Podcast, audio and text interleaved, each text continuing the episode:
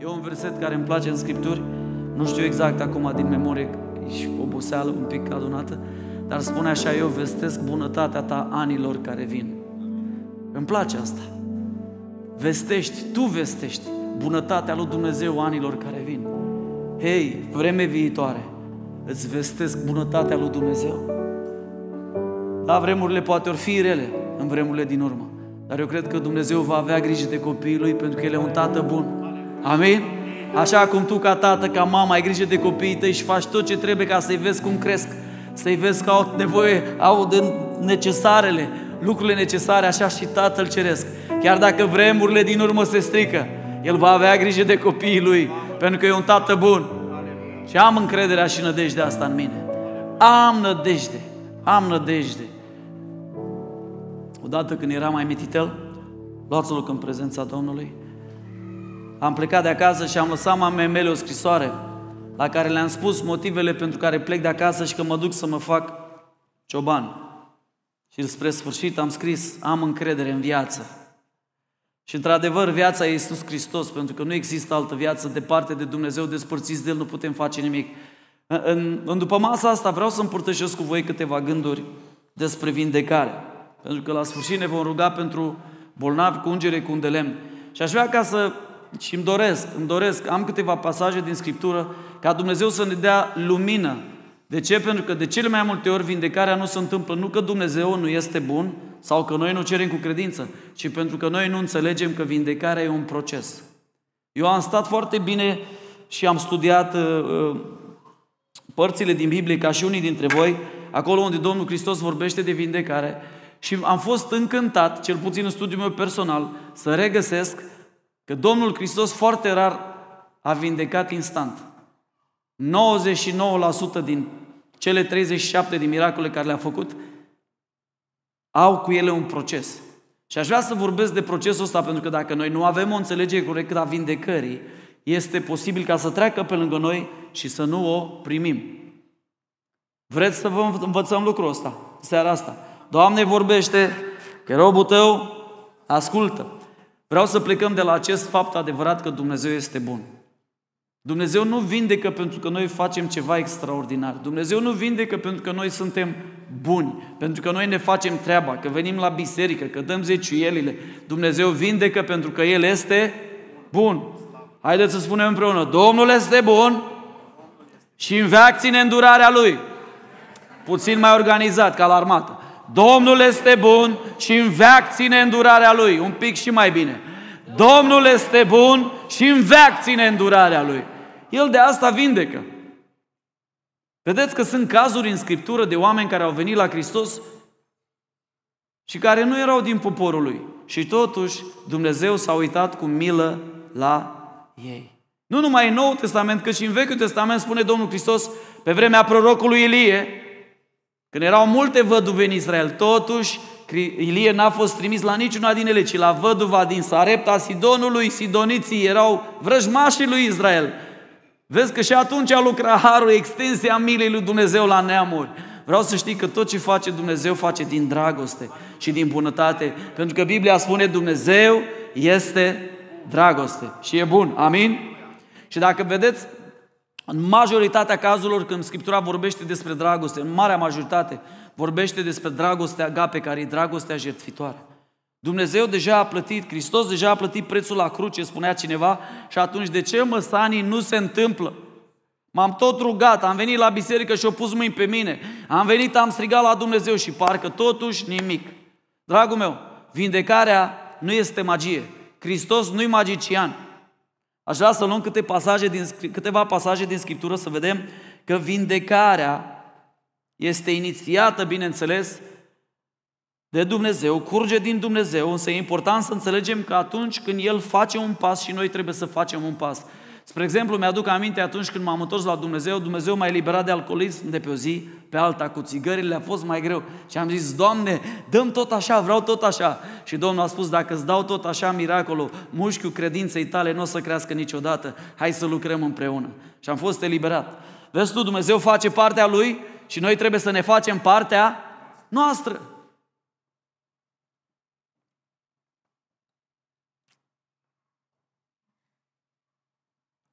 Aș vrea să mergem la unul din pasajele uh, din Luca, capitolul 17, versetul 11, o să citesc mai multe. Iisus mergea spre Ierusalim și a trecut prin Samaria și Galileea. Pe când intra într-un sat, l-au întâmpinat zece leproși. Atenție, ei au stat deoparte. De ce? Pentru că erau leproși. În primul rând, el era rabi, era învățător, n-aveau voie să atingă un om. Leproșii n-aveau voie să, să intre în hotarul orașului, trebuia să stea la linia de demarcație pentru că puteau fi uciși cu pietre și oamenii ăștia efectiv n-au putut să-l atingă cu mâna să ceară ajutor, dar l-au atins cu glasul lui. Și au strigat către el, spune acolo. Ei au stat deoparte și au ridicat glasul și au zis, Iisuse învățătorule, ai milă de noi. Ei știau că spunea uh, uh, rabinii Vechiului Testament și în lege și ei știau 100% că numai Dumnezeu poate să vindece lepra, pentru că vă aduceți aminte atunci când Aron și Maria, da, Aron, care era fratele lui, lui Moise, da, cumnatul, cum să spun, și Maria, da, l-au judecat pe Moise, Dumnezeu a lovit-o cu lepră și cine a vindecat-o de lepră? Aron a zis, nu ne lăsa, nu ne lăsa să purtăm păcatul lui Moise. Și Moise a zis, Dumnezeule, ai milă de ea. Și Dumnezeu a vindecat-o pe Maria. Ei știau că numai Dumnezeu poate să vindece lepra. Lepra e o boală care nici azi nu e vindecabilă. Nu există tratament pentru lepră. Dar totuși oamenii ăștia când au văzut pe Iisus, au zis, ai milă de noi. Și un început bun când mergi la Hristos, să ceri milă, pentru că asta te pune într-o poziție de smerenie. Cei mai mulți dintre noi venim și în numele lui Isus declar, proclam, eu sunt fiu și sunt cap și nu coadă. Să uită Domnul la tine și diavolul zice, dă mai tare, mai tare, mai tare. Și îți umflă Duhul mândriei și puf, până la urmă explodezi. Ați văzut broscuțe din alea cu suflă paiul în ele și explodează, bum? Cam așa e creștinul care se umflă în mușchi, că el are identitatea nouă în Hristos și identitatea e bună, trebuie să ți-o cunoști și te poți împotrivi diavolului, dar numai după ce te supui lui Dumnezeu. Supuneți-vă, spune Iacov în 4 cu 6, dar lui Dumnezeu și de acolo, de sub mâna lui, te poți împotrivi celui rău. Deci tu nu te poți împotrivi celui rău pe baza neprihănirii tale personale, ci numai pe mila lui Dumnezeu. Când stai pe, pe, pe, pe pământul milei lui Dumnezeu, minuni se pot întâmpla. Și, și leproșii ăștia intră într-o dimensiune interesantă. Doamne Dumnezeule, îi spune acolo Iisus învățătorile, ai milă de noi. Și ia uitați ce spune Domnul Iisus Hristos. Când i-a văzut Iisus, le-a zis, atenție, când le-a văzut Iisus, le-a zis, de ce nu s-a rugat pentru ei? Întrebare. Doamne, ca Naaman sirianul, eu credeam că mă va primi prorocul și va face el o rugăciune și va chema numele Dumnezeului lui Iahve și va aduce câteva jerfe pe aici, poc, poc, poc, artificii și îmi zice prorocul să mă duc să mă bag într-o baltă? Așa ceva eu nu fac. Eu sunt om cu epoleț. Vezi, tu nu-ți poți primi vindecarea din mândrie, de orice nivel. Mândrie de nivel religios sau mândrie de nivel, eu știu, orgoliu ăsta personal. De asta Domnul Hristos se uită, zice, când i-a văzut Iisus, le-a zis, Atenție, nu zice când i-a auzit. Iisus cu siguranță i-a auzit. Deja știa că au probleme. Iisus e Dumnezeu. El le știa gândurile. Dar a comunicat cu ei. Și ce le spune? Duceți-vă și arătați-vă preoților. Acolo cuvântul este folosit când e vorba de o uh, vindecare progresivă. Dragilor, eu vă promit vindecare, dar voi duceți-vă și faceți-vă partea. Ei ar fi putut spune, știi ce, îmi iau jucăriile și plec acasă. N-ai pus mâna pe mine să mi lepra, pa la revedere. Eu nu mă mai joc, nu mai vin la biserică. Totuși, cei zece până la momentul ăsta rămân smeriți. Și probabil unul, doi dintre ei ar fi zis, hai mă să nu murmurăm, haide să mergem să facem exact ce ne spune Hristos. Și citim împreună continuarea versetului. Și pe când se duceau, au fost curățiți. Wow! Vezi tu că vindecarea e partea lui Dumnezeu și partea noastră. De ce? Noi nu ne putem tămădui pe noi, însă Hristos vrea să răspundem într-un act al credinței noastre și să ne mișcăm bazați pe cuvântul Lui. Pe când se duceau, au fost curățiți. Acum, bineînțeles, povestea continuă mai departe, că unul dintre ei, când s-a văzut vindecat, s-a întors slăvind pe Dumnezeu cu glas tare. Wow! Îmi place atât de mult. S-a aruncat cu fața la pământ la picioarele lui Isus și i-a mulțumit.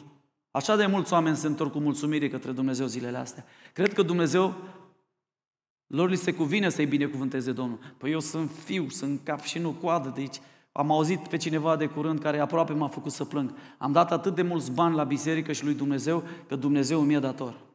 Trebuie să fii absolut ieșit din minți. Cred că, sper că omul a avut doar o zi proastă, sper că a fost foarte obosit datorită slujirii și drumurilor, nu știu, sper, dar Dumnezeu nu-i dator la nimeni. El tot ce face, face pentru că e bun și că mila și îndurarea lui țin în veci. Amin? Am stabilit asta. Însă, noi avem partea noastră. În cazul de față, îmi place atât de mult că Domnul Iisus Hristos le dă o instrucțiune și cum spuneam eu de multe ori ce m-a învățat pe mine Duhul Sfânt, în orice instrucțiune a lui Hristos este ascunsă o minune. Dacă te duci pe mâna Lui, vei descoperi că vei face lucruri mari și Dumnezeu te va folosi. Eu mi-aduc aminte odată când mă rugam, Doamne, vindecă relația cu tatăl meu, vindecă relația cu tatăl meu. Și Domnul nici cum nu lucra și eu aud odată o voce, iartă tatăl, începem aici. iartă tatăl, du-te, vizitează-l, iubește-l. Ah, dar mi-e greu, știi? Aș fi vrut eu să faci așa ceva, o chestie, bang, să-i dai una lui taică să cadă pe spate ca în filme, ca în filmele alea de karate să se predea. Dar nu merge. Dacă vrei să vindec relația cu tatăl tău, să ani, tu făți partea. Du-te, iartă-l, du-te, îmbrățișează-l, du-te, slujește-l, du-te, iubește-l. Dar, Doamne, dar nu se poate fără chestiile astea. Vezi tu, vindecarea, cuvântul cel mai adesea folosit de vindecare în Noul Testament este șoc, terapeu. Voi toți știți ce înseamnă terapeutic, da? Doctorul îți spune ceva, Mergi acolo, ești invalid, ți-ai tăiat mâna, ți-ai tăiat degetul și el ce face așa și tu faci și începi să lucrezi împreună cu el, ridică piciorul, apleacă, te fă, ok, vreau să merg 10 km pe zi, vreau să mănânci asta. Este un proces care începe între tine și doctorul tău, este terapeutic acolo. De multe ori Scriptura spune acolo, în, în textul original spune că Iisus făcea terapeutic proces terapeutic cu ei.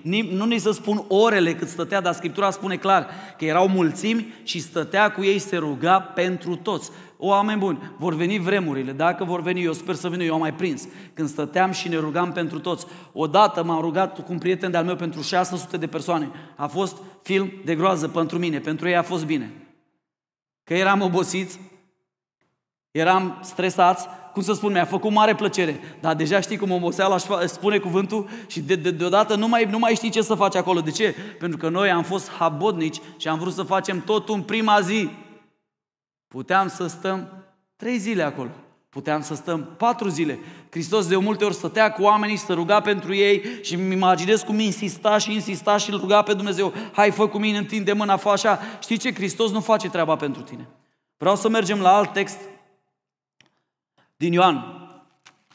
În Ioan, în Ioan, capitolul Mergem pe la capitolul 5, dacă nu vă supărați pe mine. Este o poveste extraordinară acolo, o poveste adevărată. După aceea era un praznic al iudeilor și Iisus a suit la Ierusalim. În Ierusalim, lângă poarta oilor, este o scăldătoare numită în evrește Betesda, care are cinci pridvoare. În pridvoarele acelea zăceau. Citim împreună o mulțime de bolnavi, orbi, șchiopi, uscați, care așteptau ce? Mișcarea apei. Căci un înger al Domnului se cobora din când în când în scăldătoare și tulbura apa. Și cel din tâi care se cobora în ea după tulburarea apei se făcea de orice boală ar fi avut. Acolo se afla un om bolnav de 38 de ani. Wow! Cum e să fii bolnav de 38 de ani? Tu-ți imaginezi cu ce, cum e să nu... Eu știu că am fost, am fost paralizat. Eu am fost, am stat după operație, din greșeala, nu știu a cui, am rămas paralizat. Unii spuneau că n-am să mai merg niciodată, slăvit să fie Dumnezeu, că Dumnezeu e deasupra tuturor verdictelor umane și astăzi merg, dar știu că am stat șase săptămâni în pat fără să mișc un deget. Și când m-am trezit, aveam numai amețel, nu puteam stau pe picioare, a trebuit să încep să merg, a trebuit să încep să mă țineam de, de bibliotecă, mă țineam de pat. Cum e să stai 38 de ani paralizat? Cuvântul e acolo, uh, în text spune că era imobilizat, 38 de ani. 38 de ani, nu putea să folosească picioarele lui. Și spune aici că Iisus, când l-a văzut zăcând, fiindcă știa, îmi place de Domnul Iisus Hristos, crezi că El știe problema ta? Crezi că El știe necazul tău? Crezi că El știe El pe unde treci? Iisus știe pentru că e Dumnezeu. El le știa gândurile, le știa motivația inimii, El ne cunoaște când se uită la tine. Degeaba tu încerci să o să, să, să potrivești aici la nivel de El deja știe ce e acolo. Iisus, fiindcă știa că e bolnav de multă vreme, I-a zis, vrei să te faci sănătos? Vrei să iei permisul? M-a întrebat cineva. Că am picat de două ori și am zis, da! Îți spun eu ce să faci. Te duci frumos, cumperi cartea asta și faci integrame până îți explodează capul. Și atunci o să iei permisul de conducere. La mie nu-mi place să învăț. E, atunci nu o să iei permisul de conducere. Vrei să te faci sănătos? Da! Vrei să intri la facultate? Da! E, degeaba să roagă păstorul Filip și alți păstori pentru tine, că până tu nu înveți și te pui acolo ca o jertfă vie și treci prin textele alea, nu o să intri la facultate, că nu o să vină îngerul Gavril și o să scrie teorema la matematică. Vezi există oameni care nu vor. Eu personal am întâlnit un om ca acesta. Nu vreau să vă spun povestea, probabil v-am mai spus-o. Eram într-o coloană de vindecare, ne-am rugat pentru oameni, Dumnezeu a început să vindece uh, uh, oameni acolo în fața noastră, eram toți șocați, nu știam cum, ce se întâmplă, cum eliberări, oamenii erau eliberați, erau ușurați și când am ajuns la un om care avea o problemă de genul ăsta, când am întins mâna să ne rugăm pentru el, a zis, fraților, stop! Eu nu, eu trăiesc din ajutor social, mai bine lăsați-mă așa. Pentru mine a fost una din cele mai mari palme care le-am primit vreodată. Dar știți ce? Am realizat că asta e opțiunea lui și trebuie să-l respect. De asta Domnul Hristos întotdeauna te întreabă. Vrei să te faci sănătoasă? Vrei să-ți repare relația cu partenerul de viață? Vrei să-ți repare relația cu părinții? Vrei să-ți repare relația cu mine? Că există niște condiții. Nu se întâmplă de la sine. Doar buruienile cresc de la sine. Florile nu cresc de la Ține. Dragul meu, vrei să te faci sănătos? Și omul, omul îi zice, Doamne, i-a răspuns bolnavul, citim împreună, n-am pe nimeni să mă bage în scăldătoare. Când se tulbură apa și până mă duc eu, probabil să târa, trăgea cu mâinile, se coboară altul înaintea mea. Dar Hristos nu l-a întrebat dacă vrea să intre în scăldătoare. Hristos i-a pus o altă întrebare. Pentru că vezi tu, când Dumnezeu te îndreaptă, noi avem tendința să-i dăm alte răspunsuri. Vrei să te împaci cu mama? Dar știi, mi-e foarte greu că în ultima vreme am dureri de stomac și de multe ori în consiliere creștină întâmpin asta. Vine omul cu o problemă și îmi spune, uite, mi s-a întâmplat asta și asta și aș vrea ca Dumnezeu să lucre și zic, da, tu vrei? Da, și zic, ok, uite, ai de făcut asta, asta și asta. Și el îmi spune povestea lui, nu, că eu oricum știu și trebuie întâi să-mi sar grădina și după aia să-mi pun gardul și după aia mă mai gândesc eu să văd cum o iau pe cotite, să vorbesc cu fratii mei și, și mă uit la el, omule, tu nu vrei cu adevărat. Tu încă aștepți să se tulbure apele, când Hristos este aici. Tu încă aștepți să vină sentimentul înălțător în care să zici, în sfârșit cred și eu să pui mâna pe promisiune. Hristos te întreabă astăzi dacă tu vrei, pentru că El are o soluție, dar soluția Lui nu e ce te aștepți tu. Soluția Lui e parte dintr-un proces. Versetul următor, te rog. Ce îi spune Domnul Hristos? Nu e aproape nepoliticos să-i zici la un om paralizat, scoală-te. Doamne, dar stai, de 38 de ani, n-am mișcat un deget, nu știu cum e să stai pe picioare. Gândește-te, mușchii erau atrofiați. Gândește-te oasele. Gândește-te că omul ăsta, circulația, era totul dezastru acolo. Voi ați văzut oameni care stau întinși pe jos și care nu se pot mișca? Eu am văzut. Oamenii ăia sunt absolut imobilizați, oamenii nu se pot mișca. Dacă îi spui mișcă degetul mic, el nu îl poate mișca, creierul lui nu ajunge până acolo. Dar îmi place ce se întâmplă aici. Hristos, care e creierul Universului, capul, face schimb și zice, scoală-te. I-a zis cine? Iisus. E important cine îți spune. E important cine îți spune pentru că când primești un cuvânt de la Domnul, El vine cu o încărcătură și cu o putere. Cuvântul Lui nu se întoarce niciodată fără rod. Dar tu trebuie să colaborezi. Contează pământul în care să așterne. Contează mintea în care să așterne acel cuvânt. Amin? Scoală-te, i-a zis Iisus. Ridică spatul și umblă. Incredibil. Cu alte cuvinte, eu sunt aici, eu îți dau vindecarea. Fă și tu ceva. Vreau să văd, să văd în tine faptele credinței. Fă și tu ceva. Noi toți am vrea, m-am uitat în linii de vindecare. Vrei să fii vindecat? Da. Frățică, ai luat un somn, un pui de somn? Te rog frumos să te trezești, să te la biserică. A, nu, dar așteptam să... Ce așteptai? Hai să ne rugăm împreună. E familia ta, nu e familia mea. Oamenii au așa o, o, cum să zic, o, o mentalitate despre că Dumnezeu e un Dumnezeu ca un fel de magician care îi să pună într-o coloană și atinge cineva cu bagheta. Hristos nu-i magician! El vrea să vadă în noi faptele credinței, pentru că omul cel neprihănit va trăi cum? Prin credință. Prin credință. Vino, primește rugăciune, fă și tu ceva, implică-te, scoală-te, ridică-te, fă patul și umblă. Versetul numărul 9, îl citim împreună. Îndată, omul acela s-a făcut sănătos și a luat patul și umbla. Ziua aceea era o zi de sabat. Îndată, omul acela s-a făcut sănătos. Vezi, când tu ești gata să colaborezi cu Dumnezeu în terapie, Dumnezeu te vindecă. El vindecarea este acolo, puterea lui vindecătoare este cu el. Spune Scriptura că puterea lui Dumnezeu era cu el ca să vindece. Dar trebuie să faci și tu ceva, omule. Trebuie să faci și tu ceva, trebuie să dovedești faptele credinței. Primul lucru care Hristos mi l-a spus, că l-am întrebat când m-am pocăit, vă spun, eu sunt transparent și onest cu voi și vă spun poveștile astea până vă intră în cap. Pentru că sunt principii biblice și chei care Hristos mi le-a dat. Doamne, e păcat să fumez, exact asta l-am întrebat. Și Domnul mi-a și răspuns, instant. Este o investiție proastă. Și mi-a venit un verset în minte care l-am citit în psalmi, nu mai știam exact cum sună, l-am căutat vreo oră și ceva, că atunci eram la început, până l-am găsit. Cel neprihănit își întrebuințează câștigul pentru bine. Și am zis, păi eu dacă fac lucrul ăsta și cheltui pentru rău, eu nu sunt neprihănit, eu nu demonstrez faptele credinței. Deci fă și tu ceva. Urmează cuvântul, fă porunca lui Hristos, fă ce Hristos îți spune. Nu stai acolo pur și simplu și... Îmi place ce îi spune Domnul Hristos pentru că omul ăsta primește două porunci. Scoală-te, ridică-te, fă spatul și umblă și să vindecă. Dar în versetul 16 în versetul, stai puțin, în versetul 16, în versetul 14, Domnul mai dă o poruncă adițională. După aceea Iisus l-a găsit în templu și a zis, iată că te-ai făcut sănătos. Cumva ai colaborat, ai lucrat cu mine în procesul ăsta terapeutic, ți-am dat vindecare. Și ce scrie acolo? Citim împreună. De acum să nu mai păcătuiești ca să nu ți se întâmple ceva mai rău. Dragii mei, vă spun ceva în seara asta. Puteți să mă judecați, cum vreți voi. Și puteți să mă criticați cu zeci de puncte. Pe mine nu mă interesează. Eu vreau să știți că Cuvântul Lui Dumnezeu vorbește tare și răspicat. Noi avem o parte de făcut. Nu știu cum ți-a fost prezentată Evanghelia și care Evanghelie și Dumnezeu își rezervă dreptul ca suveran să vindece și instant când vrea. Dar dacă studiezi bine Noul Testament și vă provoc să studiați toate cele 37 de miracole făcute de Hristos, în majoritatea cazurilor El dă o instrucțiune oamenilor care erau în fața Lui, pentru că El vrea să vadă faptele credinței, pentru că Dumnezeu vrea să vadă dacă tu îl crezi și ești gata să mergi pe cuvântul Lui. Îmi place de voi. Chiar dacă unii dintre voi vă uitați la mine cu semne de întrebare. E foarte bine. Mă bucur.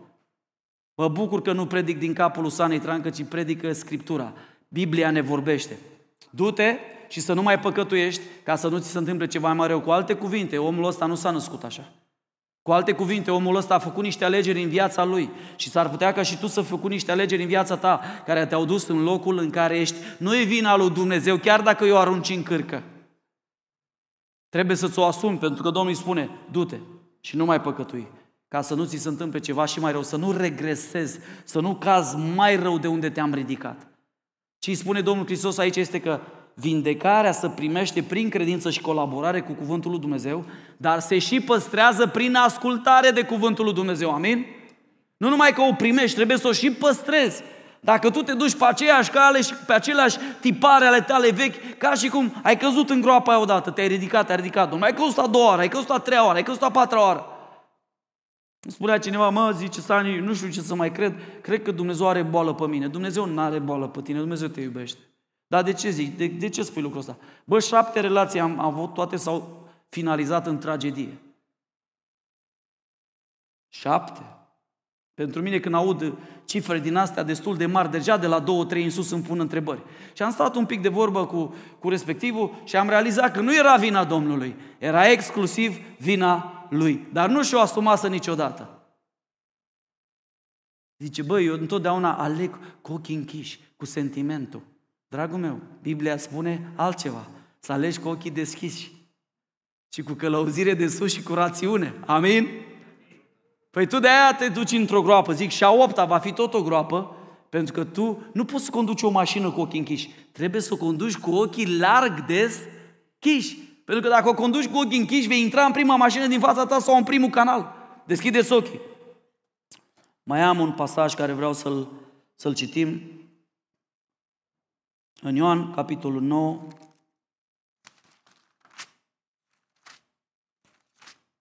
Ioan capitolul 9, ă, de fapt în Ioan capitolul 8 aș vrea să mă, prim, să mă opresc prima oară, cu 1. Iisus a dus la muntele măslinilor, dar dis de dimineață a venit din nou în templu și tot norodul a venit la el. El a șezut jos și învăța. Atunci cărturarii și farisei au adus o femeie prinsă în curvie, au pus-o în mijlocul norodului și au zis învățătorule, femeia aceasta a fost prinsă chiar când săvășea curvia, prea curvia. Moise în lege ne-a poruncit să ucidem cu pietre pe astfel de femei. Tu, dar, ce zici? Spuneau lucrul acesta ca să-l ispitească și să-l poată învinui. Dar Isus a plecat în jos și scria cu degetul pe pământ. Fiindcă ei nu încetau să-l întrebe, adică erau insistenți, el s-a ridicat în sus și le-a zis, cine dintre voi este fără păcat să arunce cel din tâi cu piatra în ea. Apoi s-a plecat iarăși și scria cu degetul pe pământ. Când au auzit ei cuvintele acestea, s-au simțit mustrați de cugetul lor și au ieșit afară unul câte unul, începând de la cei mai bătrâni până la cei mai de pe urmă. Și Isus rămas singur cu femeia care stătea în mijloc. Isus a rămas singur cu femeia care stătea în mijloc și atunci s-a ridicat în sus. Și când n-a mai văzut pe nimeni, ce-mi place, decât pe femeia aceasta, Isus i-a zis, femeie, unde sunt părâșii tăi? Nimeni nu te osândește. Nimeni, Doamne, i-a răspuns ea. Și Isus i-a zis, nici eu nu te osândesc. Du-te și să nu mai păcătuiești. Du-te. Dar schimbă-ți viața. Dacă vrei să fii vindecată de această mentalitate, de această precurvie în care trăiești, dacă vrei să fii vindecată în, în sufletul tău, în identitatea ta, du-te și să nu mai păcătuiești. Du-te înapoi la lege, vezi ce spune legea, vezi ce spune cuvântul lui Dumnezeu. Tu nu trebuie să faci asta. Tu ești acum, trăiești mai jos decât eu te-am creat. Du-te și nu mai păcătuiești. Cu alte cuvinte, du-te și te ridică din nou la standardul la care te-am creat. În Ioan capitolul 9 mai este un, un, un, un verset care vreau neapărat să-l citesc, o poveste, vindecarea unui orb din naștere. Când trecea Iisus, a văzut pe un om orb din naștere. Ucenicii lui l-au întrebat, învățătorule, cine a păcătuit omul acesta sau părinții lui de s-a născut orb? Așa e că și tu te întrebi de multe ori când vezi în jurul tău probleme, îl vezi pe unul că nu are mașină de multă vreme sau toate mașinile îi se strică și te gândești, sigur, are păcat. Sau îl vezi că nu are copii și zici, sigur, a făcut ceva. Sau îl vezi pe unul că nu se însoară, trec ani și zici, bă, Dumnezeul... Vezi tu, noi ca oameni avem tendința să căutăm noi nod în papură. Și ucenicii încercau și ei să caute nod în papură pentru că și în, veche, în vremea aia și și în vremea asta în România, în bisericile cel puțin mai tradiționale, există această mentalitate că dacă nu ai binecuvântare, înseamnă că Dumnezeu te-a pedepsit. Iisus a răspuns, n-a păcătuit nici omul acesta, nici părinții lui, ci s-a născut așa ca să se arate în el lucrările lui Dumnezeu. Wow! Vezi de ce ne aruncăm noi în explicații înainte de vreme? Știi de ce? Pentru că suntem mândri și pentru că vrem să demonstrăm că știm. În loc să ne pocăim și să ne simțim ticăloșenia și să strigăm înaintea lui Dumnezeu, să zicem, Doamne, suntem niște mișei. Ne dăm cu părerea când n-ar trebui să ne dăm cu părerea. Arătăm cu degetul când n-ar trebui decât spre noi să arătăm cu degetul. Judecăm ce nu înțelegem. Cât este ziua, spunea Hristos, trebuie să lucrez lucrările celui ce m-a trimis. Vine noaptea când nimeni nu mai poate să lucreze. Cât sunt în lume, sunt lumina lumii. După ce a zis aceste vorbe, a scuipat pe pământ și a făcut tină din scuipat. Apoi a uns ochii orbului cu tina aceasta, citim împreună versetul 7. Și i-a zis, du-te de te spală în scăldătoarea siloamului, care tălmăcit înseamnă trimis. El s-a dus, s-a spălat și s-a întors văzând bine. Vedeți, același proces de vindecare este partea lui Hristos și partea celui ce primește vindecarea. Îmi place foarte mult. Foarte, foarte mult. În Luca 8, de la 43, nu deschidem, doar vă spun pe scurt povestea. Era o femeie care de 12 ani era bolnavă. Biblia spune că avea un izvor de sânge care curgea permanent din ea. Imaginează ce tragedie, ce traumă pentru ea. Era, era respinsă, trăia izolată, nu avea voie să iasă afară. Era o femeie care efectiv era condamnată efectiv la, la, la, la moarte, la singurătate și spune Scriptura că a auzit că venea Iisus. A ieșit prin mulțime, a împins mâna și a atins poala hainei lui. Exact locul ăla de unde sunt prinși ciucurii. Da, ciucurii, țițitul ăla, țițit în ebraică, simbolizează promisiunile lui Dumnezeu. De aia poartă evrei, ați văzut că pe sub haine au niște spore albe care la capăt au ciucuri. Ele sunt promisiunile lui Dumnezeu. A prins de ele și nu le-a mai dat drumul. Și Biblia spune că îndată a ieșit o putere din el. Și zvorul sângelui ei s-a oprit. Vedeți, deja femeia a manifestat faptele credinței pentru că n-a mai așteptat să primească porunca de la Isus, ea deja a mers și a anticipat ce trebuie să facă. E foarte tare, îmi place foarte mult. Nu știu, noi, noi de cei care români suntem atât de pasivi.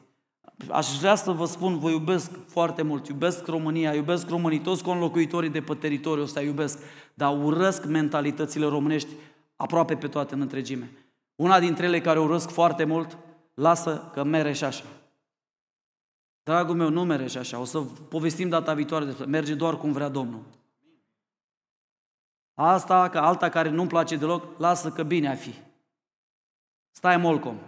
Dragul meu, Biblia nu zice să stai molcom. Zice că împărăția se ia cu năvală. Dacă tu stai molcov, trece împărăția pe lângă tine și pierzi binecuvântările lui Dumnezeu. Și o alta care o uresc enorm de mult în țara asta românească e pasivitatea asta, cruntă. Stăm și ne uităm cum predică unul, plecăm, înghițim în sec, dăm din cap, nici măcar nu zicem aminul și plecăm de la biserică și așteptăm ca Dumnezeu să facă minuni și semne între noi. Că noi nu avem o viață de rugăciune, nu avem o viață de post, nu dăm zeciuile, nu dăm dărnicile, nu facem absolut nimic, doar vrem ca aia pică, pară, mălăiață, în gura lui nătăfleață, că eu n-am chef să muncesc, eu n-am chef să fac nimic. Dragii mei, credința are picioare, credința este activă, credința se mișcă, credința are o căutare. Doamne, spunem ce să fac! Apostolul Pavel, primul lucru care a făcut, s-a dus la Hristos și a spus, Doamne, spunem ce să fac! Vedeți, suntem atinși de acest flagel al pasivității care nu e din împărăția lui Dumnezeu. Acest flagel al pasivității și al amânării este din împărăția celui rău. Hristos te cheamă la acțiune, scoală-te. Ați văzut poruncile care le-au primit oamenii ăștia. Cum vi s-au părut? Du-te, comandă-ți un expresso, un flat white, relaxează-te, relax, stai Molcov, this is Ardeal.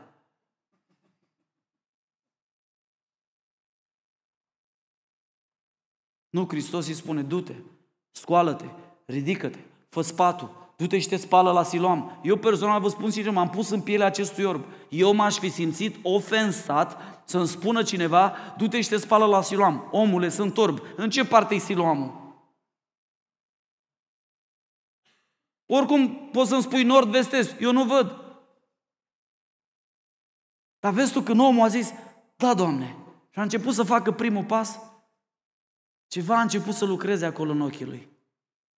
Am văzut oameni care au plecat de la biserică după ce s-au rugat pentru ei. Și au spus, mă, nu știu ce să zic. A trimis mesaj. A început să mă mănânce o ureche. După ce v-ați rugat pentru urechea mea surdă. Altul spunea, a început să mă mănânce un ochi. Altul spunea, spunea, o femeie zice, avea probleme cu coloana, a venit la biserică și Dumnezeu a vindecat-o. După o săptămână a spus, da, sunt vindecată, nu am nicio problemă. Și a început să simt așa ca o căldură ca un ulei cald, ca un duș cald care mi-l toarnă cineva pe coloană. În timp ce am plecat, mă gândeam, bă, oare, frații ăștia chiar au glumit sau s-au rugat cu credință pentru mine? Dar și s-au rugat, ei s-au rugat, eu am crezut, Domnul va lucra. Și a plecat de la biserică cu credință. Mai este o poveste în Biblie, de data asta unul dintre neamuri, un centurion roman, da, un sutaș care vine și ce Doamne, am un rob bolnav. Am să vin să-l vindec. Nu, Doamne, spune un cuvânt. Și spune Scriptura specific, și pe când se ducea el, a luat cuvântul, îl cred, mă duc acasă cu el. Și pe când se ducea el, robului a fost vindecat și a întrebat pe oamenii lui, zice, când s-a vindecat? Și Biblia spune, chiar în ceasul acela, oameni buni, avem treabă de făcut, amin? Vindecarea e un proces, dragii mei. Hai să nu ne mai lăsăm, că, hai să vă rog din tot sufletul, nu mai te lăsa prins în mentalitățile locului din care te-ai născut. Da, te-ai născut în Ardeal, da, m-am născut în Moldova, da, ne-am născut. Lucrurile astea sunt bune, avem și lucruri bune, dar cele mai bune lucruri sunt lucrurile împărăției. Și mentalitatea împărăției este altfel. Biblia spune că împărăția se ia cu năvală, trebuie să fii agresiv, trebuie să mergi pentru lucrurile astea. Dacă nu, diavolul se bucură că ești pasiv și stai și te relaxezi la maxim, așteptând ca din cer să vină Domnul și să zică, a, mamă mia, că te-ai rugat de mult, o să fac o minune pentru tine că tu ești prea relaxat. Dragul meu, Dumnezeu te cheamă la acțiune. Dumnezeu te cheamă la credință, Dumnezeu te cheamă să pășești pe cuvântul Lui. Fă exact ceea ce trebuie ca să prinzi miracolul care El îl are pregătit pentru tine. Eu am văzut cum relația dintre mine și tatăl meu s-a vindecat pentru că l-am ascultat pe Dumnezeu și Dumnezeu mi-a zis iartă. Și eu când El a zis iartă, eu n-am zis n-am chef, n-am zis nu pot, n-am zis nu simt, aștept sentimentul ăla. Am zis bine, Doamne, iartă-mă că am fost un rebel. M-am răzvrătit împotriva cuvântului Tău neiertând. Dragul meu, când ierți, hai să spun ce se întâmplă dacă nu ierți. În primul rând, când nu ierți, Biblia spune așa că dacă noi nu iertăm greșiților noștri, nici Tatăl din ceruri nu ne iartă nouă păcatele. Ce înseamnă asta? Când tu nu ierți și continui să ai o viață de credință, de rugăciune, cerul tău este închis. S-a blocat cerul pentru tine. Rugăciunea ta se lovește de tabla aia și vine înapoi. De ce? Pentru că Dumnezeu nu poate să facă ceva ce tu... El spune clar, iartă, dă drumul. Deci primul lucru care îl faci când nu ierți de serviciu, primul om care pierde în to- toată ecuația asta, știi cine? Nu Dumnezeu, tu. Al doilea lucru, când nu ierți, nu numai că îl ții pe omul ăla legat, îl ții legat, nu-i dau drumul, nu-i dau drumul, eu am avut dreptate, el n-am de dreptățit. Nu numai asta, te ții și pe tine legat cu el și împreună cu el te duci la fund. Al treilea lucru, când nu ierți, aduceți aminte pilda acelui om care avea niște datorii și i-au fost iertate multe, dar el la rândul lui n-a iertat 100 de lei la prietenul lui. Biblia spune, luați-l și dați-l pe mâinile temnicerilor. Acolo în original e cuvântul demoni. Când nu ierți, știi cine te ia în primire? Vă aduceți aminte de Pavel ce spune? L-am dat pe mâna. Știi cine ne te ia în primire când nu ierți? Diavolul să bucură, zice, wow, încă unul. Băieți pe el. A ieșit de sub autoritatea lui Dumnezeu că n-ascultă cuvântul, nu iartă, pe el. Și începi să fii torturat, apăsat, îți pierzi credința, îți pierzi pasiunea, îți pierzi puterea de viață, îți pierzi dorința de a veni la biserică, nu mai citești Biblia și dai vina pe Dumnezeu. Și vii la biserică, frate, ă, păstor Filip, puteți o rugăciune, vreau să fiu eliberat. Eu degeaba mă rog, omule, când tu ești un răzvrătit împotriva cuvântului Lui Dumnezeu. Și pentru mine s-au rugat mulți, dar până n-am acceptat să fac ce îmi spune Dumnezeu, Dumnezeu nu mi-a dat vindecarea. În momentul în care ierți, să deschide din nou cerul. Îl faci pe tata fericit. În momentul în care ierți, te detașezi de omul ăla, nu-l mai porți în mintea ta și în sufletul tău, în cușca eminimii tale, i-ai dat drumul. În momentul în care ieși, mai faci ceva. Arăți celor din jur că ai primit acest dar care tu îl dai mai departe pentru că iertarea e un cadou și nu poți să o dai dacă nu o ai. Și în momentul în care ești mai e ceva. Dumnezeu începe să te binecuvânteze cu daruri și dimensiuni spirituale pe care nu le-ai avut niciodată. Eu când am luat decizia să iert, n-am simțit, vă spun sincer, am zis iert. Aleg să iert. Și mâine îmi venea gândul, bă, tu nu l-ai iertat destul că nu simți. Ba da, am iertat. Eu am luat decizia să iert.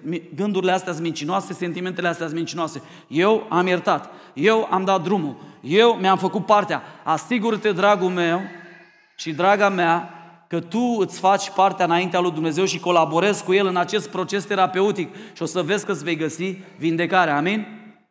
Aleluia! Glorie Domnului, ți-ar putea, dragul meu, ca Dumnezeu să spună, apucă-te de un pic de sport și tu zici, nu, eu vreau direct de la tine, instant. Să știi că la Domnul nu merge cu condiții. Între noi și Dumnezeu e unul singur care pune condițiile. Știi cine este? Cine? Noi sau El? El. Dacă voiește cineva să vină după mine, asta, asta și asta. Dacă nu, e ok. Eu știu oameni cărora Dumnezeu le-a spus așa. S-au rugat la biserică păstorul și am, eu am fost martor când i-a zis, Duhul Sfânt mi-a spus două lucruri pentru tine. Să nu mai bei Coca-Cola că îți mănâncă oasele, că îl durea spatele râdul tău pe omul ăsta. Și să începi să mergi pe bicicletă sau pe jos. Și ăsta a crezut că noi glumim. S-a uitat la mine și a zis, bă, într-adevăr, beau cola multă, recunosc, dar asta e glumă sau ce? Noi ne-am uitat serios, mă, omule, Duhul Sfânt ne-a spus să spunem asta. Tu faci ce vrei cu instrucțiunea de sus. A stat omul s-a gândit, bă, zice, chiar m-ați provocat. Mă duc și mă las de cola și mă apuc de sport. Știi ce s-a întâmplat? Dumnezeu în procesul ăsta nu numai că i-a dat vindecare, dar i-a redezvoltat mușchii credinței și stăpânirii poftelor. Aleluia! Vezi tu, într-un proces ăsta terapeutic, Domnul Hristos nu are în vedere doar boala ta. El are în vedere și sufletul tău, are în vedere și Duhul tău. Biblia spune că unul dintre ei s-a întors și n-a fost doar vindecat, dar a fost și mântuit. Cine știe câte binecuvântări vrea să-ți dea Dumnezeu și tu nu vrei? Cine știe? De ce? Pentru că ai pus înainte, eu nu pot. Eu nu mă pricep, eu n-am talent, eu n-am aia, eu n-am aia. A spus odată un tânăr, zice, mă frate Sani, știi cum am ajuns eu să fiu folosit de Dumnezeu în muzică? Eu n-am voce, dar cântare. Și am zis, Doamne, dacă ai nevoie de un vas ca mine, eu mă pun la dispoziția ta. Eu nu sunt nici frumos, n-am nici voce, dar cântare. Și Dumnezeu îl folosește pe omul ăsta cu mare, mare putere. De ce? Că a fost disponibil și ce a fost? A fost gata să intre în procesul terapeutic cu Isus Hristos de vindecare. Vreau să te întreb în seara asta. Ai o boală în viața ta? La nivel fizic? La nivel emoțional? La nivel relațional? La nivel financiar? Poate ai o scurgere acolo. Muncești, muncești, muncești. Frate, toți banii mi se duc printre mâini. Nu știu cum se duc. I-am luat luni, îmi zicea cineva, pe joi, vineri, maxim, la mine s-au dus banii. Și mai am o lună în față, fără bani. Dar cum îi gestionez? Păi, simplu. Intru pe internet, să văd ce gadgeturi au mai apărut. Păi zic, tu ai aici o scurgere. Banii trebuie să închin lui împăratul Iisus. Și de acolo pornim. Ăla e punctul de pornire. Căutați mai întâi împărăția. Dar zice, adică cum? Că nu înțeleg. Îți explic eu. Cum ai luat banii? I-ai pus Domnul și zici, Doamne, am luat astăzi salariu. Împăratul împăraților, împăratul împărăției cerurilor. Unde vrei tu să distribui aceste resurse? Timpul meu, banii mei, abilitățile mele, darurile mele, ce să fac cu ele? Și aici nu vorbim doar de bani, că eu nu sunt cu, pro, cu doctrina prosperității, dar e un lucru foarte concret la tânărul ăsta, care el nu învăța să se închine Domnului. Dar ce facem cu timpul nostru? Ai scurgeri la nivel de timp? Te pui pe telefon și ești 5 minute și când te uiți au trecut 3 ore? Netflix. Am șocat pe cineva odată că m-a întrebat câte filme ai văzut în pandemie și zic niciunul. Zice, cum niciunul? Și eu am spart Netflix-ul. Zice, asta e problema ta. Zic, timpul meu nu e al meu, al Domnului. Zic, n-am văzut niciun film, e simplu, uite cum îți spun. Și până nu vine să cred. Zice, tu, tu, tu ai o problemă. Nu, zic, n-am o problemă. Tu ai o problemă. Pentru că n-ai înțeles că timpul tău nu e al tău, este al Domnului. Și Biblia spune, răscumpărați vremea, că zilele sunt rele. Dar și spune, păi și ce ai fi vrut, mă, nene, să umblu pe străzi să spun de Hristos la oameni? Da! Aveai vecini în bloc, aveai vecini la casă, aveai vecini acolo. Vezi tu, avem o problemă de mentalitate. Și până când nu ne vindecăm aici, Hristos nu ne poate vindeca, că noi nu-i dăm oportunitatea asta. Erau 12 care au mers în țara Canaan și termin, mă apropii de încheiere. 12. Doi au, vrut, au văzut doar uriași, doi au văzut promisiunile, doi au văzut doar pericolul, doi au văzut oportunitățile, doi au văzut doar pe Anachim, doi, scuză-mă, iartă-mă, zece au văzut pe Anachim, doi au văzut pe Dumnezeu, Zece au văzut doar pericolul, zece au văzut oportun... doi au văzut oportunitățile, Iosua și Caleb, da? Zece s-au uitat numai la cetăți întărite, ziduri mari, nu putem. L-au luat pe nu în brațe. Doi s-au uitat și au zis, mamă ce mari sunt, sigur le nimerim. Problemă de mentalitate. Zece au ales să nu creadă cuvântul lui Iahve, ci să creadă ce au văzut ochii lor, realitatea vieților. Doi au zis, bă, îți mari, dar cu Dumnezeu dăm înainte. Zice Caleb, îi vom birui, îi vom mânca. Vezi, e o problemă de mentalitate. Dumnezeu te cheamă astăzi, simplu, simplu, simplu, tu să te pui, să fii studentul cuvântului lui Dumnezeu, să zici, Doamne, vreau să mă vindec aici, așa că am puține probleme. Îți niște scurcircuite acolo. Am tipare din trecutul meu care le-am adus cu mine în biserică și nu contează că am venit din ortodoxism, catolicism, reformat, că eu mai știu creștin după Evanghelie, baptist, pentecostal. Eu am probleme la mentalitate. Până acum n-am primit vindecarea, nu că tu nu vrei să mi-o dai, că tu ești bun și în veac ține îndurarea ta, tu vrei, ești milos. Problema e la Sani, nu e la Dumnezeu. Domnul mi-a spus odată când ești gata, vino să te vindec. Am zis, ce? Nu sunt gata? Ce mai am de făcut? Când ești gata, eu sunt aici. Câți dintre voi credeți că El e gata? El este același ieri și azi și în veci. Dumnezeu nu s-a schimbat. Și asta e vestea bună. Problema e că noi nu suntem gata. Vrei să te faci sănătos. Îmi spunea cineva, frate Sani, roagă-te, promit, vreau să devin un om de ăsta credincios. Cum sunteți voi așa? Să mă duc, să mă folosească Dumnezeu, un om pe care să te bazezi. Ai un sfat din partea Duhului pentru mine? Și am spus, da, du-te și găsește loc de muncă. Mă, frate, stai că mai bubuit cu asta. Mai, mai, mai, eu vreau ceva altceva, ceva, o ungere, o, o, de la Domnul. Păi zic, asta e de la Domnul. Începe cu un loc de muncă și acolo fii credincios, acolo zidește, acolo fii lumină, să zică șeful tău de tine, bă, te rog frumos, mai ai vreo 5-10 ca tine să mi aduci aici, că îmi place de voi. Ah, dar nu, eu credeam altfel că... M-a auzit odată de, de o poveste cu o femeie care a venit, avea probleme între ea și soțul ei și a venit la păstor și a zis, frate păstor, am o chemare. Domnul mi-a zis să merg misionară în Africa. Și păstorul a zis, spune eu ce chemare ai tu. Trebuie întâi să-ți ieri soțul să te pui în unitate cu el. Și după aia vedem noi cu chemarea ta din Africa. Ea nimic că ea are chemare în Africa și are chemare în Africa. Nu e așa că inventăm scuze să nu ascultăm de cuvântul lui Dumnezeu? Păi dacă Domnul zice, iubește, cât poate fi de greu?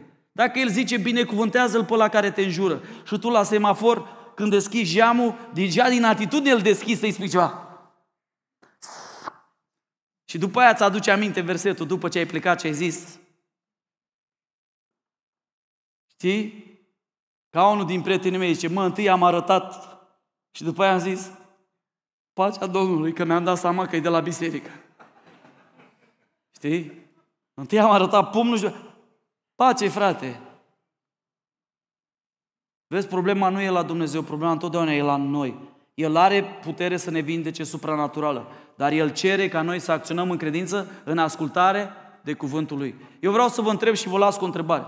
De ce Elisei nu s-a dus să pună mâinile pe Naaman, sirianul, și să-l vindece așa? De ce îi spune? Ă, Zilul lui Naaman, că acum am ă, fac rugăciunile și n-am timp de el, îl trimite pe Gehazi, zi mesajul ăsta din partea robului Domnului. Robul Domnului a zis să te duci să te scalzi în, în Iordan de șapte ori și, și vei fi vindecat. Și mă gândesc că n-am uitat cu niște ochi la asta L-au văzut că nu-i, nu-i, nu-i profetul, că prorocii Domnului aveau niște haine speciale. Vă aduceți aminte că întreabă, întreabă uh, Saul la un moment dat și întreba-o Iosafat, cum arată omul care ți-a vorbit? Întreba Ieroboam, păi ce era încins cu o haină de cămilă și încins cu crea. Elie, tișbitul. Dar asta s-a uitat la bă, tu nu ești prorocul, cine, cine te-a trimis? Păi prorocul Domnului m-a trimis. Sunt prea mândru să mă plec în apele Iordanului. Îmi pare rău. Și avea niște slujitori înțelepți, Naaman. Și acum astăzi sper că și eu am fost slujitorul la înțelept care te-am, te-am, te-am slujit și te îndemn. Auzi, îi spune lui Naaman, generale, capitane, omul Domnului nu ți-a cerut ceva greu, ți-a cerut ceva ușor. Scaldă-te și vei fi vindecat, îi spun slujitorului, ei aveau credință mai mult decât el. El a fost orbit de mândria lui, gândește-te, platoșă de aur pe dedesubt numai lepră, cădea carnea după el. Și până la urmă, păgânul ăsta, așa cum îi spunem noi, că de multe ori spunem păgânii, păgânii, nepocăiți, necreștinii, ascultă-mă ceva. Eu am văzut ieri în povestea lui Iona unde am predicat că păgânii au fost gata să pocăiască mai repede ca Iona. Și ce mi-a zis mie păstorul în prima săptămână de biserică? Dacă aș avea 10 ca tine, aș schimba orașul Craiova. Deci am 200 din ăștia alți care nu cred că au păcat. Eu în fiecare zi când mă întâlneam cu el mă mărturiseam, frate păstor, știi, am, iar, am, iar am zis una, iar am, bă, zice, dacă aș avea 10 ca tine. Păgânul ăsta ia decizia și zice, știi ce? Voi asculta de cuvântul Domnului. Se duce la râul Iordan, nu știu cât ați fost la râul Iordan, e murdar tare. Eu n-am fost impresionat, m-am băgat decât așa puțin piciorul. Am văzut că oamenii aveau râvnă acolo să se boteze. Da, bă, Domnului, glorie lui Dumnezeu. Eu, unul, am stat deoparte. Să bagă în râu odată. Nu e de ajuns. Trebuie să asculți de poruncă nu selectiv, ci până la capăt. De două ori, de trei ori, de patru, de cinci, de șase, de șapte. Și Biblia spune a șaptea oră când a ieșit, carnea lui s-a făcut din nou curată ca și carnea de copil. Wow! Procesul. Vindecarea e un proces prin care de multe ori Hristos ne cere să trecem. Nu e ușor, ar fi mult mai ușor să te vindeci așa, dar El vrea să dezvolte anume tipare sănătoase în tine, care nu le-ai avut niciodată. Doamne, dar de ce nu le-ai dat așa repede? Copii, și mie nu mi-ai dat. Doamne, dar de ce, spune Avram, ăia pe lângă mine, toți păgânii, hitiții, ferneziții, cananiții au copii și eu la 100 de ani, la 85 de ani n-am copii, de ce, Doamne? Avrame, vreau să te fac exact ca mine, îndelung răbdător. Și un om al credinței, să crezi că la 100 de ani, când tu nu mai ai nicio resursă și ea nu mai are nicio resursă, eu am resursă și eu pot să împlinesc. Dar, Doamne, dar de ce nu-mi dai așa repede ca la casă? De ce nu-mi dai ca la mașină? De ce n-am jobul visurilor mele? De ce n-am, Doamne, de ce, de ce, de ce? Lasă-L pe Dumnezeu să facă calculele astea. Tu, du-te și ascultă de El. Scaldă-te în apa cuvântului, ca și Naaman, în fiecare zi. Deschide Biblia și spune, Tată, ce mai vrei să-mi spui azi? E ceva ce n-am împlinit? E ceva ce n-am făcut? Te rog frumos, spunem, mai am o relație care n-am rezolvat-o? Mai am ceva ce n-am făcut? Poate, poate n-am fost destul de darnic? Poate n-am fost... Îmi place de femeia de la templu, văduva de la templu, bătrâna de la templu. Hristos stătea să uita și veneau bogații lumii și aruncau cu cardurile. Și apoi apare printre ei o bătrânică care avea și ea nevoie de vindecare. Trebuia vindecat viitorul ei pentru că era sărăcie în viitorul ei scris. Și vine și scoate tribunând doi bănuți. Și Biblia spune că era tot ce avea ca să trăiască. Ăla era viitorul ei, toată siguranța ei. Și aruncă în cutie. Și Domnul zice, ea a dat mai mult decât toți. Pentru că a dat tot ce avea ca să trăiască. Nu i-a mai rămas decât încrederea în mine. Mulțumesc frumos. Tot. I-a dat tot. De multe ori în sărăcie noi ce facem? Strângem. Să aduce aminte de, de, de văduva lui, lui Elisei, lui Ilie? S-a dus la ea și a zis, ce mai, un pum de făină și un dege de ulei. fă mai întâi mie. Doamne, prorocule, vrei să mor de foame? Nu, nu, dă mai întâi mie, caută mai întâi împărăția. Te rog frumos, du-te la Cuvântul lui Dumnezeu în seara asta și săptămâna asta. Vreau să te provoc, întâlnește-te cu cel de sus. Deschide cartea lui și zici, Doamne, o iau la citit la rând, te rog frumos, fă să-mi sară în ochi, să mi se lipească de suflet și de duh, cum mi se întâmplă mie și altora uneori. Ce mai am de împlinit? Pentru că vreau să intru în acest proces de restaurare complet cu tine. Îmi doresc să fiu vindecat, vă spun. Îmi doresc să fiu sănătos la cap până la plecarea la Domnul. Și Biblia îmi promite că dacă vreau să fiu sănătos la cap, știi ce trebuie să fac? Să meditez zi și noapte asupra cuvintele Domnului, pentru că ele dau sănătate aici. Spune Proverbe 4 cu 22, cuvintele Lui sunt viață pentru cei ce le găsesc și sănătate pentru tot trupul lor. Vrei sănătate aici? Vrei sănătate aici? Caută cuvintele, caută cheile împărăției. Nu deschide și zice, a, știu povestea. Astăzi am predicat, ieri am predicat din Iona, astăzi am predicat din 1 Samuel. Credeți-mă, Geneza, Iona, 1 Samuel, le știu aproape pe din afară. Și știi ce? M-am dus cu smerenie la Scriptură și știi de ce? Pentru că Scriptura e un ocean în care te poți pierde și te poți îneca. Și am zis, Duhule Sfânt, îl iubesc pe Iona, știu povestea lui Saul. Dar ce vrei tu astăzi să mă înveți din ea? Pentru că eu sunt sigur că n-am învățat totul din ea. Și Duhul Sfânt mi-a scos în evidență lucruri care nu le-am văzut niciodată. Du-te cu smerenie, du-te cu o inimă smerită la Scriptură și o să vezi că Scriptura îți va da cheile pentru o viață de plină. Că păstorul cel bun a zis că el a venit ca oile să aibă viață și să o aibă din belșug. De ce pierd oile viața din belșug? Nu dau mâna cu păstorul, n-ascultă glasul. Vindecarea în Biblie este legată de un singur lucru. Oile mele ascultă glasul meu și eu le dau viață. Ești gata să te tunezi cu el? Poate îți spune trebuie să mergi la cineva și să-ți ceri iertare în seara asta. L-ai judecat. Au venit oameni la mine de multe și mi-au zis, băi, Sani, iartă-mă, te-am judecat. Îmi pare rău, ce să fac? Asta e, nu sunt învățat cu stilul tău. E ce o problemă, frate? Domnul să te binecuvânteze. Ce am simțit așa să mă eliberez. Foarte bine ai făcut. Poate ai și tu să spui cuiva lucrul ăsta astăzi. Du-te și eliberează-te. Fă ce spune Hristos. Ascultă cuvântul.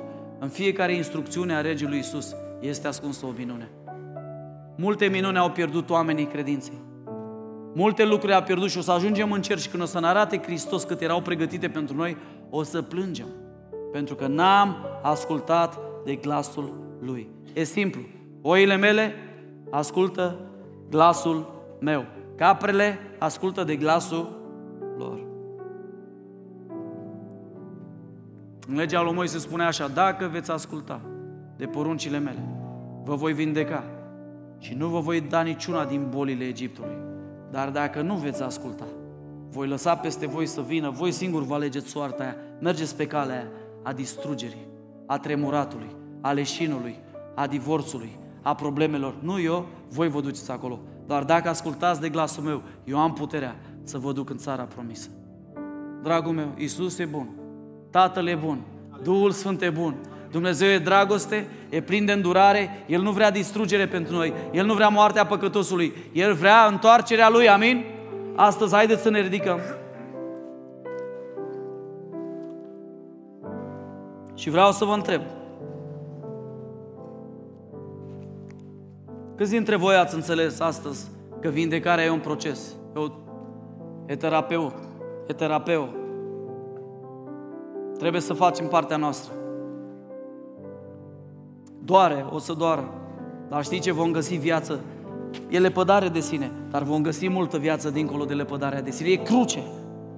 Biblia spune în Roman 6 cu 6 că omul cel vechi a fost răstignit împreună cu Hristos. Dumnezeu deja l-a răstignit în Hristos, însă ne dă nouă cuiele ca să-L batem în fiecare zi. Dar e viață după răstignire. Întotdeauna învierea vine după răstignire. Când tu te vei pune și vei folosi crucea în viața ta, Hristos îți va da o înviere și mai mare. Când vei pierde acel lucru la care ții nespus de mult pe care lumea ți-l poate da, Hristos îți va da cerul, Hristos îți va da o familie mai mare. Vindecarea este în El, El este vindecătorul.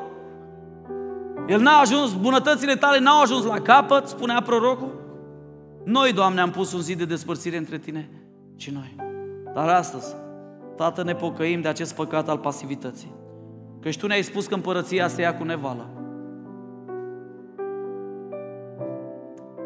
Suntem gata, Doamne, să ascultăm de glasul Tău. Știm să cântăm cântece, știm să predicăm predici, știm să facem concursuri biblice, știm teologie în generația asta, știm filozofie, știm psihologie, dar, Doamne, ne-am pierdut abilitatea de oaie, de a asculta de glasul Tău. Dragul meu, fac o chemare, ești gata să începi să fii o oiță? Să asculți de glasul Lui? Dacă ești gata, poți să ridici o mână în sus și să arăți Domnului. Fă-o public. Ești gata să fii o oaiță? Eu vreau să continui, să fiu o oaie în turma Lui, să las pe El să mă călăuzească, că El mă va duce la ape de odihnă și la pășuni verzi. Punem, te rog, psalmul 23, pentru că vreau să-l rostim împreună.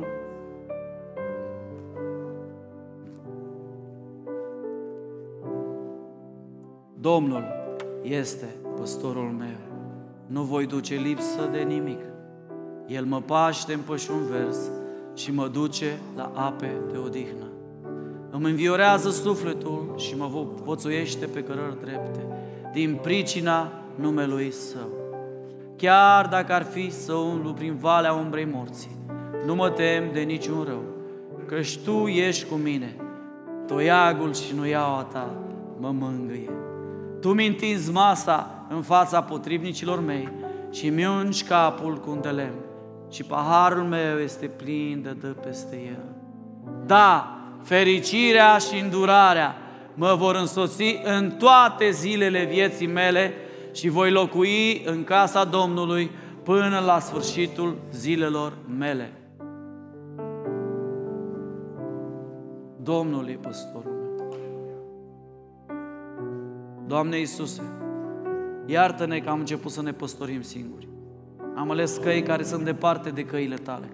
Am ales tipare care nu sunt din tiparele împărăției. Mentalități străine din cultura noastră locală. Astăzi venim, Doamne, să acceptăm mentalitatea împărăției Tale și Constituția Ta ca și conducător în viața noastră. Iartă-ne că am stat pasivi. Intrăm în acest proces de vindecare cu Tine.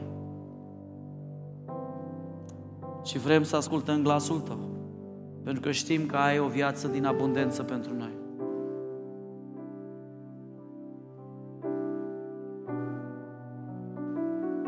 Doamne, atinge-mă din nou. Doamne, atinge-mă din nou. Dragii mei, o să avem rugăciune pentru vindecare cu ungere, cu lemn în seara asta.